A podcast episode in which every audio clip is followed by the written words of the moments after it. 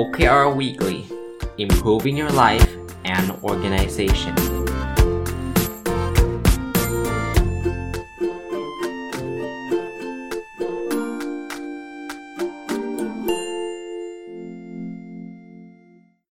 สวัสดีครับ ยินดีต้อนรับเข้าสู่รายการ OKR Weekly นะครับ รายการที่ผมจัดทุกวันพุธ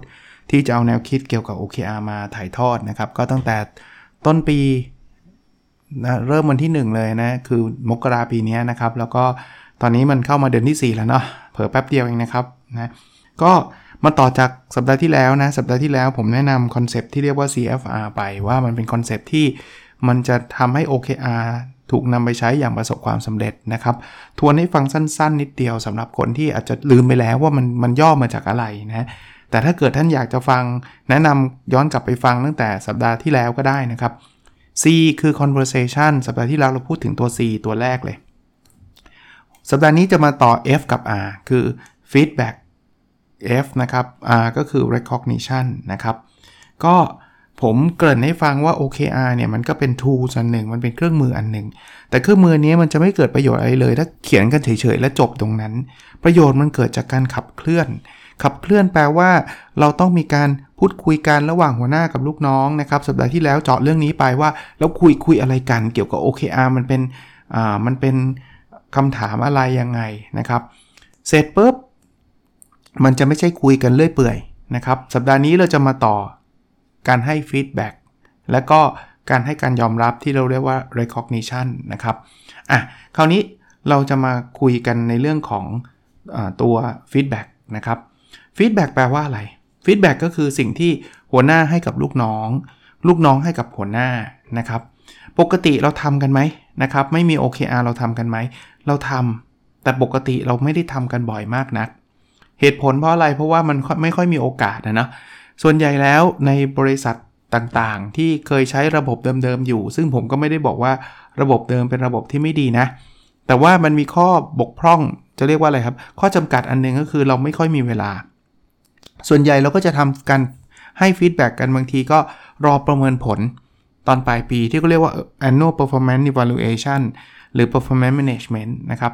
ปลายปีเนี่ยเราก็เรียกลูกน้องมาบอกว่า เออเธอเออปีนี้เนี่ยนะพี่ต้องให้เธอ C นะ C ก็คือ C cat นะ A B C เนี่ยคือมันเกรดที่มันอาจจะไม่น่าประทับใจสักเท่าไหร่อะไรเงี้ยเออพี่ว่าที่เธอทำอะงานเธอก็ส่งช้านะ เธอก็ไม่ได้ ทำผิดมั่งถูกมั่งนะ อะไรอย่างเงี้ยถามว่าฟีดแบ็แบบนี้ดีไหมคำตอบคือมันก็ดีครับ แต่ส่วนใหญ่พอไปทำปลายปีเนี่ย สิ่งที่มันต้องต้องเป็นข้อสงสัย หรือบางทีก็เป็นความอึดอัดของลูกน้องคือที่พี่รู้ว่าผมทำไม่ดีเนี่ยพี่รู้ตั้งแต่เมื่อไหร่ พี่คงไม่ได้รู้ตั้งแต่ปลายปีจริงไหมพี่รู้ตั้งแต่ต้นปีแล้วทำไมพี่ไม่บอกผมอะว่างานที่ผมส่งไปมันไม่ได้เรื่อง ทำไมพี่ไม่บอกผมอะว่า ที่ผมส่งไปมันไม่ทันใจพี่ ผมก็คิดมาตลอดว่ามันทันทันใจพี่ แต่พอพี่ไม่บอกผมก็ไม่รู้พอผมไม่รู้สุดท้ายเนี่ย กลายเป็นว่าเกรดผมไม่ดี มัน too late มันช้าไปนะครับเอ่อถ้าเป็น OKR การให้ feedback เนี่ยจะทำอย่างต่อเนื่อง จริง ๆ ระบบ OKR ผมเคยเล่าให้ท่านฟังแล้วนะครับ มันมีส่วนใหญ่ก็เป็นเพียงตั้ง OKR เป็นปี แล้วก็เป็นรายไตรมาส จริงๆฟีดแบ็กเนี่ย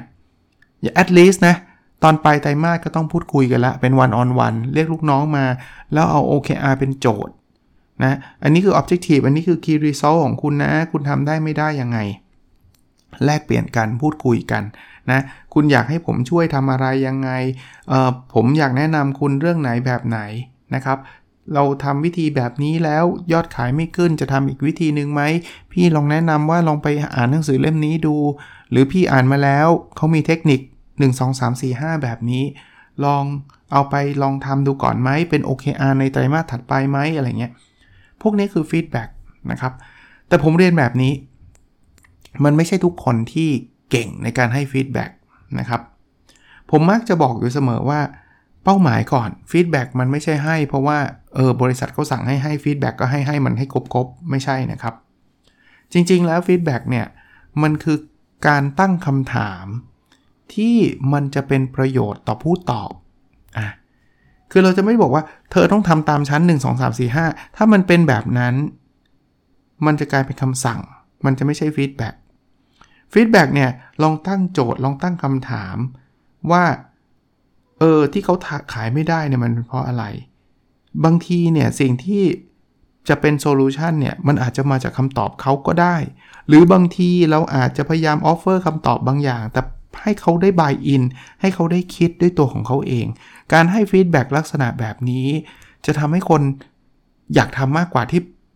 ผมบอกเลยนะ คุณต้องทำอย่างนี้อย่างนี้อย่างนี้ เราเราเคยคุยกันใช่ไหมครับว่า OKR เนี่ย มันไม่ใช่เครื่องมือที่จะมาใช้ในการ control มาควบคุมมาสั่งงานบางคนบอกอาจารย์แต่งานนี้มันต้องสั่ง ไม่สั่งไม่ได้เละ ท่านก็ใช้เครื่องมืออื่นอย่าไปใช้ OKR ท่านจะใช้ KPI ท่านจะเป็นกฎระเบียบที่ต้องทำต้องสั่งไม่สั่ง ไม่ทำโดนไล่ออกก็ว่ากันไปครับ อะไรที่ท่านเหมาะสมนะครับ เพราะฉะนั้นเนี่ยฟีดแบ็ที่เราต้องการเนี่ยเราต้องการให้เขาทำงานได้ดีขึ้น แล้วผมมีความเชื่ออย่างหนึ่งคือผมเชื่อว่าทุกคนนะครับมาทำงานไม่ได้กะว่า วันนี้นะฉันจะทำงานให้แย่เลย วันนี้เนี่ยนะฉันจะทำให้ของเสียมันเยอะเลย วันนี้ฉันจะทำให้บริษัทมันเจ๊งเลยอะไรเงี้ย ผมว่าถ้ามีคงน้อยมั้งครับ แล้วถ้าเกิดมีแบบนั้นก็เขาคงไม่อยากอยู่บริษัทเรา แล้วเราก็คงไม่อยากให้เขาอยู่อีกต่อไป แล้วคงไม่ต้องมานั่งพูดกันเรื่องนี้แล้วล่ะ แต่ผมว่าร้อยละ99.99%เลยนะ ส่วนใหญ่เขาอยากทำงานได้ดี แต่ที่เขาทาไม่ดีเนี่ย มันอาจจะมีข้อจำกัด หัวหน้าเนี่ยแหละครับที่จำเป็นอย่างยิ่งครับที่จะต้องทราบข้อจำกัดเหล่านี้ หรือถ้ายังไม่ทราบพยายามค้นหาข้อจำกัดเหล่านี้ กับลูกน้องเหล่านี้แหละ นี่คือลักษณะของการให้ฟีดแบ็กจะทำยังไงให้ให้เขาผ่านช่วงเวลานี้ไปได้ แล้วไม่ใช่เขาครับเราดีกว่า คือถ้าเขาทำได้ดีบริษัทมันก็ดี หัวหน้าก็ดี ทุกคนก็ต้องแฮปปี้ถูกไหมสมมุติว่ายอดขายมันต่ำอย่างเงี้ยเราคงไม่ได้แบบว่าเออต่ำก็เรื่องของแกสิไม่ใช่ยอดขายชั้นเออถ้าเป็นแบบนั้นผมว่ามันก็คงลำบากเนาะเรามาช่วยกันไหมทำไงให้ยอดขายเขาสูงขึ้น เพราะถ้าเกิดยอดขายเขาสูงขึ้น OKR ของหัวหน้าก็น่าจะดีขึ้น OKR ขององค์กรก็น่าจะดีขึ้น เราคงไม่ต้องพูดถึงจริงๆ มันไม่ได้เกี่ยวกับเงินนะฮะแต่ว่าถ้าทุกอย่างมันดีขึ้น ผมคิดว่าบรรยากาศในการทำงานมันก็คงดีขึ้น ความสุขในการทำงานไม่ว่าจะเป็นเรื่องโบนัสเงินเดือน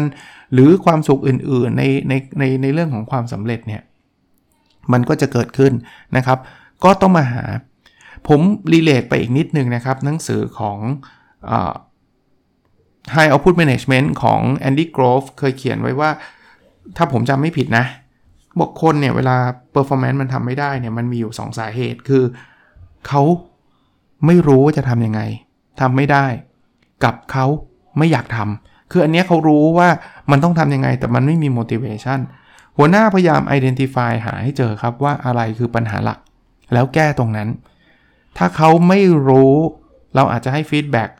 ให้เขาไปเรียนเพิ่มเติมไปอะไรก็ตาม อันนี้ก็จะช่วยทำให้เขารู้ แล้วเขามี motivation อยู่แล้ว รอบถัดไปมันก็จะดีขึ้น แต่ถ้าเขาไม่อยากทำไอการส่งเขาไปเทรนไม่จำเป็นครับเปลืองเปลืองตังค์เปล่าๆเพราะเขารู้ดีแล้วล่ะ ว่าต้องทำอะไร แต่เราต้องหาจุดให้เจอมันครับว่าอะไรที่ทำให้เขาไม่อยากทำอะมันอาจจะเป็นเรื่องของเอ่อ motivation เรื่องของอะไรนะ ความเบื่อหน่ายความอะไรต่างๆนะก็ให้ feedback กันไปนะครับว่าเวลาพี่เบื่องานเนี่ยพี่ใช้วิธีนี้ แล้วมันจะช่วยได้ ลองไปใช้ดูไหมนะครับ ผมว่า feedback แบบนี้เป็น feedback ที่ที่จะเป็นประโยชน์ในการทำงาน ถ้า feedback ที่มันไป attack คนนะ ไปเยาะเย้ยถักถางไปด่าตัวตนของของคนเนี่ยผมส่วนตัวนะ ผมก็คิดว่ามันไม่มีประโยชน์อะประเภทที่ว่า เฮ้ยทำไมแกมันโง่งี้วะ ไม่มีใครอยากฟังคำนี้ ถึงแม้ว่าเขาจะสวนเรามาไม่ได้ เขาก็ต้องก้มหน้าก้มตาโดนหัวหน้าด่า แต่ด่าไปแบบนี้ออกไปอะมันจะทำให้เขารู้สึกว่า เออ ฉันรู้แล้วต่อไปฉันจะทำอะไรไหมไม่อะมีแต่อยากด่าหัวหน้ากลับ หรือก็ไปเม้าท์กับเพื่อนใช่ปะ่ะ มันก็กลายเป็นกลุ่มเป็นก้อนบอกแกสิงโง่อะไรเงี้ย มันผมว่า feedback แบบนี้เป็น feedback ที่มันไม่มี value added อะไม่ไม่มีประโยชน์มากนัก ระวังแล้วกันนะครับ ในการให้ feedback นะครับ อะ ตัวสุดท้ายครับคือตัว R ตัว R คือ recognition recognition คือการให้การยอมรับทำไมทำไม OKR เนี่ย จึงต้องมีตัว R ตัวนี้ด้วยทำไมต้องมี recognition ตัวนี้ด้วย ท่านจำได้ไหมครับ ผมเคยจัดหนึ่งตอนเลยว่า OKR ไม่ใช่เครื่องมือในการประเมิน ไม่ใช่เครื่องมือที่จะถูกผูกติดกับแรงจูงใจภายนอก เช่น โบนัสเงินเดือน คนก็จะถามอยู่เสมอว่าแล้วทำไมเขาต้องทำล่ะ ในเมื่อทำไปแล้วได้ตามเป้าหรือไม่ได้ตามเป้าก็แล้วแต่เนี่ยนะ มันไม่ได้ทำให้ของเงินเดือนเพิ่มขึ้น มันไม่ได้ผูกติดกับโบนัสว่าจะได้โบนัส 2 เดือน 3 เดือน 5 เดือน ตัว R ตัวนี้จะเป็นตัวตัวตอบ R คือการให้การยอมรับ คือการ recognize คนเอ่อตรงนี้มันจะมีวิธีการที่หลากหลายมากเลยนะครับ แต่ละแห่งจะต้องไปค้นพบหาให้เจอว่าอะไรที่ไม่ใช่เงินเดือนนะ แต่มันทำให้เขามีความสุข มันอาจจะเริ่มต้นอาง่าย ๆ ที่สุดที่ท่านสามารถทำได้โดยไม่ใช้เงินสักบาทคือคำชม แค่เขาเขียน OKR ท้าทายและท่านชมเขาเนี่ย เป็นการเสริมแรงแล้วนะ นี่ยังไม่ได้เริ่มทำอะไรเลยนะ สมมุติว่าลูกน้องผมเนี่ยเขียน OKR มาแบบโอ้โหเฮ้ยคิดขนาดนี้เลยเหรอ ผมเรียกมาแล้วผมบอกว่าเฮ้ยสุดยอดว่ะ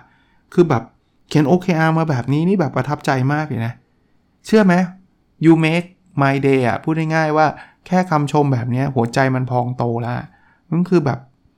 โอ้โหหัวหน้าชมเว้ย นี่ยังไม่ได้ทำอะไรสักนิดหนึ่งเลยนะทำต่อไป OKR อาจจะไม่สำเร็จ แต่มันเป็น OKR ที่ท้าทายแล้วเขาทำได้ดีมากๆ คุณอาจจะมีคำชมเพิ่มเติมบอกโหเฮ้ย ตอนแรกคิดว่าตั้งไว้เล่นๆนะเนี่ย แต่พอตั้งไปจริงๆเนี่ย พอพอคุณทำจริงๆนี่คุณทำได้เลยนะ หรือเกือบได้เลยนะ ซึ่งมันเป็นพลังมหาศาล บางแห่งบางที่อาจจะมีอีเวนต์ ซึ่งอันนี้ก็แล้วแต่นะครับว่าลักษณะวัฒนธรรมองค์กรแต่ละแห่งเป็นยังไง อย่าง Google เขาก็มี Thanks God It's Friday เป็นอีเวนต์ที่จะมา celebrate success กัน celebrate การทำ OKR ที่สำเร็จหรือไม่สำเร็จ แต่มันท้าทายแต่มันไปได้ไกล ให้คนได้มีโอกาสขึ้นมาโชว์ ขึ้นมาพูด ขึ้นมาแสดงความสำเร็จของเขาหรือความก้าวหน้าของงานเขา อย่าง Google วัฒนธรรมคือเขาอยากโชว์อยู่แล้ว เขาอยากแสดงออกอยู่แล้วคราวนี้พอเขาได้โชว์เนี่ยเงินเดือนไม่ได้เกี่ยวเลยนะ ยังไม่ได้พูดถึงเงินดงเงินเดือนใดๆทั้งสิ้นโบน้องโบนัสนะ แค่นี้ปื้มแล้วอะคุณนึกภาพว่าเขาได้พูดต่อหน้าลารีเพจเซอร์เกย์บริน มันเหมือนเขาได้เจอกับฮีโร่เขาอะอารมณ์แบบนั้น คราวนี้ถามว่า เอ๊ะ อย่างนี้เราต้องทำแบบ Google ไหม ฉันจะต้องแบบให้ทุกคนมา มา มา มาโชว์ผลงานไหมท่าต้องดูวัฒนธรรมนั่นด้วยนะ บางคนเนี่ยเขาอาจจะไม่ชอบโชว์อะพูดง่ายๆ เพราะนั้นเนี่ย ไปจัดอีเวนต์แบบนี้มันอาจจะ turn off เขาเลยเว้ยวันหลังไม่เอาแล้วเว้ยทำเด่นมากซวยเลยโดนออกไป present อะไรเงี้ยคราวนี้มีทางเลือกอะไรบ้างนะ ในเว็บไซต์ What Matters ของจอห์นจอห์นดอร์นะครับ ที่เขาเขียนหนังสือชื่อ Measure What Matters เนี่ยเขาก็บอกว่า อะ นี่คือวิธีการ implement continuous recognition นะ การให้คำการยอมรับเนาะอันแรกที่เขาแนะนำก็คือ peer to peer ให้เพื่อนชมเพื่อน อาจจะเป็นลักษณะ เขียนชมกันเป็น anonymous คือไม่ต้องบอกชื่อก็ได้จะเขินกัน หรือบอกชื่อกันไปเลย บางที่บางแห่งอาจจะมีรางวัลให้กันนะ เป็นคอยให้ให้เพื่อนนะ การให้คอยเพื่อน การให้เหรียญกับเพื่อน เพื่อนอาจจะเอาไปแลกสินค้าหรือบริการ หรือแม้กระทั่งมันจะเป็นตัวเงินเล็ก ๆ น้อยๆ แต่ไม่ใช่ว่าให้พนักงานควักกระเป๋าตัวเองนะ คืออาจจะมีโคต้าสมมุติว่าทุกคนมีโคต้า 200 เหรียญอย่างเงี้ย คุณเอาไปให้ใครก็ได้ที่คุณทำงานด้วยแล้วคุณประทับใจ แล้วคนที่ได้เหรียญเนี่ยก็อาจจะเอามาใช้เป็นคูปองแลกนู่นแลกนี่อะไรก็ว่ากันไปนะครับ โดยบริษัทเป็นคนออกเงินนะ อีกอันนึงคือเอาให้ชาร์ตว่ามีคุณทีเรียอะไรบ้างที่จะได้รับการ recognize นะครับเบสิกที่เราเห็นกันบ่อยๆนะพวก employee of the month achievement of the month อะไรเงี้ยคือ เขาเขาแนะนำในในหนังสือนะเขาบอกว่าไม่ใช่ในหนังสือโทษทีในเว็บไซต์เนี่ยเขาบอกว่าถ้าถ้าคุณอยากจะ celebrate success คือคุณอยากที่จะชื่นชมความสำเร็จเนี่ย อย่าไปชื่นชม employee อย่างเดียวนะเขาบอก replace employee of the month with achievement of the month คือบางทีบอกว่าคนเนี้ยเป็นพนักงานดีเด่นถามว่าเขาดีใจไหมดีใจ แต่เราไม่รู้ว่าดีเด่นเรื่องไหนนะครับ แทนแทนที่จะบอกว่าดีเด่นแบบนี้นะครับ ให้เรา recognize คนในมุมของ action ที่เขาทำอย่างเช่น คนนี้เราเรา recognize ในเรื่องของการทำการเพิ่มยอดขายขึ้นเท่าหนึ่งการสร้าง product ใหม่ๆ อย่างเงี้ยมันจะช่วย recognize คนได้ดีกว่า เพราะว่าไม่งั้นเราไม่รู้ว่าคนนี้ได้รางวัลเพราะอะไร เราก็ไม่รู้จะชมเขายังไง ผมหมายถึงคนทั่วไปนะฮะ เพราะว่าถ้าเป็นหัวหน้ารู้อยู่แล้วนะครับ อันที่ 3 นะครับก็บอกว่า share recognition stories เล่าเรื่องราวครับ อย่าอย่าปล่อยให้มันหายไปนะ เคยมีคนทำอะไรได้สำเร็จคุณแชร์ให้กับโลกรู้คำว่าโลกนี้คือในองค์กรคุณนั่นแหละนะครับ ว่าคนนี้สามารถปิดดีลนี้ได้ คนนี้ by accident เนี่ย สามารถไปคิด solution ใหม่ ๆ ได้ คนนี้นั่งคิด product ใหม่ออกมาแล้วทำยอดขายได้สูงมาก ผ่านไหนอะ story พวกนี้ได้หมดครับ ถ้าเราองค์กรเรามี newsletter ใช่ไหมส่งเป็นคล้ายๆ book bulletin อะเป็นหนังสือนิตยสารภายในองค์กรอย่างเงี้ยก็ทำได้ หรือบางคนผมนิตยสารมันเก่าแล้ว เดี๋ยวนี้เขาใช้ community blog ก็ได้นะ เป็นบล็อกภายในองค์กรต่างๆนะครับ หรือจะเป็นรูปแบบไหนก็ได้นะที่เราจะ recognize เขาแล้วก็เล่าเรื่องราว ความสำเร็จของคนคนหนึ่ง ซึ่งโอ้แค่คุณได้ลงนิตยสารขององค์กรคุณก็ยิ้มแล้ว คุณก็ปลื้มแล้วนะครับนะ อีกอันนึงที่เขาแนะนำคือ make recognition frequent and attainable คือพยายามทำให้การยอมรับเนี่ยทำเป็นเรื่องปกติทำเป็นทำบ่อยๆ ไม่ใช่ว่าปีหนึ่งครั้งหนึ่งนะครับ แล้วแล้วทำแบบไม่ใช่ว่าโหจะต้องแบบ ยิ่งใหญ่มากอะ่ะจะต้องทำยอดขายได้ 300 ล้านถึงจะได้ recognition ไม่ใช่นะครับ เอาเอาเป็นเรื่อง basic ธรรมดาครับแค่เขาทำงานอะไรได้เสร็จภายใต้ deadline ที่มันเลื่อนเข้ามาเงี้ยก็ recognize ได้นะครับ ทำ proposal แล้วแบบชนะนะชนะก็คือลูกค้าซื้อของเขาก็ recognize ได้นะครับ อะไรก็ได้นะครับอะไรก็ได้นะอีกอันนึงนะครับ คือ tie recognition to company goals and strategy เราต้อง make sure นะครับว่าสิ่งที่เรา recognize เนี่ยมันมันไปลิงก์กับเป้าหมาย ลิงก์กับ OKR ลิงก์กับกลยุทธ์องค์กร ไม่ใช่ว่า recognize แบบเรื่องเรื่องเรื่องอะไรก็ไม่รู้ เขาทำอะไรก็ไม่รู้ที่ไม่ได้เกี่ยวกับ OKR เลย ไม่ได้เกี่ยวกับองค์กรเลย อันนั้นอีกเรื่องหนึ่งนะครับ ไม่ไม่ใช่วิธีการที่ดีในการ recognize คนนะครับ ก็วันนี้คงประมาณนี้สำหรับพาร์ทแรกนะนะ part แรกก็เป็น part เอาความรู้เกี่ยวข้องกับ OKR มาเล่าให้ท่านฟังนะครับคราวนี้ part ที่ 2 จะเป็นการเอา Personal OKR ส่วนบุคคลนะครับมาอัปเดต ซึ่ง part ที่2เนี่ยจะเป็น part ที่ผมพยายามจะบอกอยู่เสมอว่ามันเอามาเป็นตัวอย่างเฉยๆนะครับให้ท่านเห็นว่า การทำ Personal OKR คือ OKR ส่วนบุคคลเนี่ยมันไม่ได้มีอะไรยากเย็นเลย วันก่อนได้มีอีเวนต์อันหนึ่งคือลืมมาบอกในพอดแคสต์มันผ่านไปแล้วไม่เป็นไรนะเป็นอีเวนต์ที่ผมได้ให้คนที่อ่านหนังสือ Personal OKR เนี่ยส่งในใน Amarin How to ก็จัดนะครับ ส่งไอ้ Personal OKR ของของแต่ละคนมา แล้วก็คัดเลือกมา 7 คนในการมาพูดคุยให้กันแนะนำแลกเปลี่ยนก็ก็เห็นหลายคนเขียนได้ดีนะ โอ้ไหนๆพูดถึงอีเวนต์นี้แล้วขออนุญาตประชาสัมพันธ์สั้นๆ แล้วกันนะครับ เดี๋ยวใกล้ๆ น่าจะมีโอกาสพูดอีกทีหนึ่งคือสำหรับคนที่ต้องการหนังสือไอ้ personal OKR เนี่ยต้องบอกว่าตอนนี้ในร้านหนังสือน่าจะหมดนะอาจจะมีบางสาขาก็ได้นะครับ แต่ผมไม่หาหลายสาขาแล้วเพราะว่าจะไปแจกอาจารย์ผู้ใหญ่นะครับ หาไม่ได้นะ หาไม่ได้ หมดแล้วก็ออนไลน์ก็มีคนออกมาบอกว่าหมด เข้าใจว่าทางสำนักพิมพ์จะมีในงานสัปดาห์หนังสือเนาะ และใครที่ซื้อไปแล้วบอกว่าทำไมรอบนี้อาจารย์ไม่มีแบบ อยากได้ลายเซ็นอะไรเงี้ย ปกติผมจะสั่งผ่านเพจ เนื่องจากมันหมดเนี่ยแหละครับ ผมก็ไม่มีก๊อปปี้ส่วนตัวติดไว้เลยนะครับ ผมไม่ได้พิมพ์เองเล่มนี้นะครับ โอเคเออเรามาอัปเดตกัน Objective ข้อที่ 1 นะครับ เรียนรู้และพัฒนาตัวเองอย่างต่อเนื่อง Key Result 1.1 อ่านหนังสือสะสมครบ 60 เล่มนะครับ 60 เล่มนี่คือตั้งแต่ต้นปีนะ สะสมมา ตอนนี้อ่านไปแล้ว 36 เล่ม แต่มันก็เพิ่งต้นไตรมาสเองนะครับ อีก 3 เดือนน่าจะมีลุ้นนะครับ Key Result 1.2นะครับ เขียน paper จบ 2 paper ตั้งแต่ต้นปีนะครับ paper แรกยังไม่เสร็จเลยยังค้างอยู่ที่ 60%นะครับเอ่อ OKR ชุดที่ 2 นะครับ แบ่งปันความรู้เพื่อทำให้สังคมดีขึ้นเป็น Objective นะครับ Key Result 2.1 เขียนหนังสือสะสมให้ครบ 2 เล่ม ตอนนี้เขียนไปได้เล่มหนึ่งนะครับ อีกเล่มหนึ่งส่งสำนักพิมพ์ไปแล้วนะครับ ก็เดี๋ยวรอลุ้นว่าเราจะ จะได้ตีพิมพ์เมื่อไหร่นะครับ Key Result 2.2 มีคนติดตามฟังพอดแคสต์20,000 ดาวน์โหลดต่อวัน อันนี้เพิ่มขึ้นจากไตรมาสที่ผ่านมานะครับ แต่จำนวนดาวน์โหลดใน week นี้เนี่ยอยู่ที่ 1783 ดาวน์โหลด ซึ่งมาถึงตรงนี้ผมขอบคุณทุกครั้งนะครับ ไม่ว่าจะเป็นกี่ดาวน์โหลดเนี่ย เป็นหมื่นดาวน์โหลดต่อวันมันก็น่า น่า น่าทึ่งสำหรับส่วนตัวผมแล้วนะ กับช่องอื่นๆเขาอาจจะมีเยอะแยะมากกว่านี้ แต่แค่นี้ผมก็มีความสุขมากแล้วล่ะนะครับ ต้องขอบคุณทุกท่านด้วยนะครับ แต่ก็ลองดูครับ ดูว่าเราจะ double มันได้ไหมในในไตรมาสนี้นะครับ Key Result 2.3มีองค์กรใช้ OKR ในโครงการ OKR Consulting Work ของผมเนี่ยครบ 10 องค์กร ตอนนี้มี 5 องค์กรนะครับ ก็ก็สตาร์ทแล้วนะครับ ก็เดี๋ยวลองดูผลลัพธ์อีกทีหนึ่งนะครับ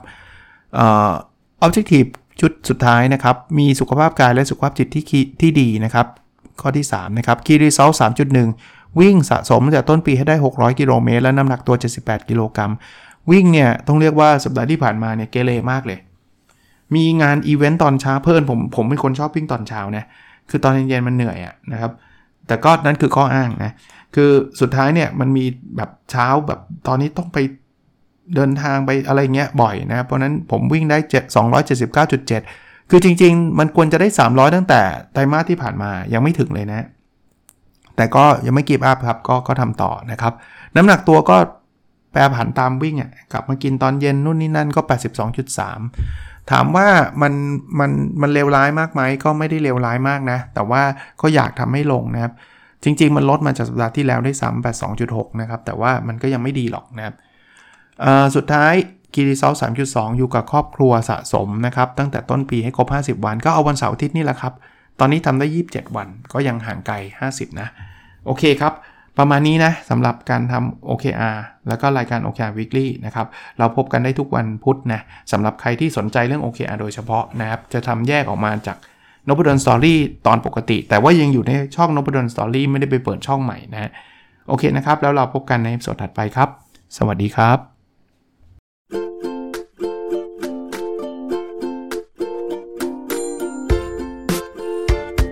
The OKR Weekly Improving Your Life and Organization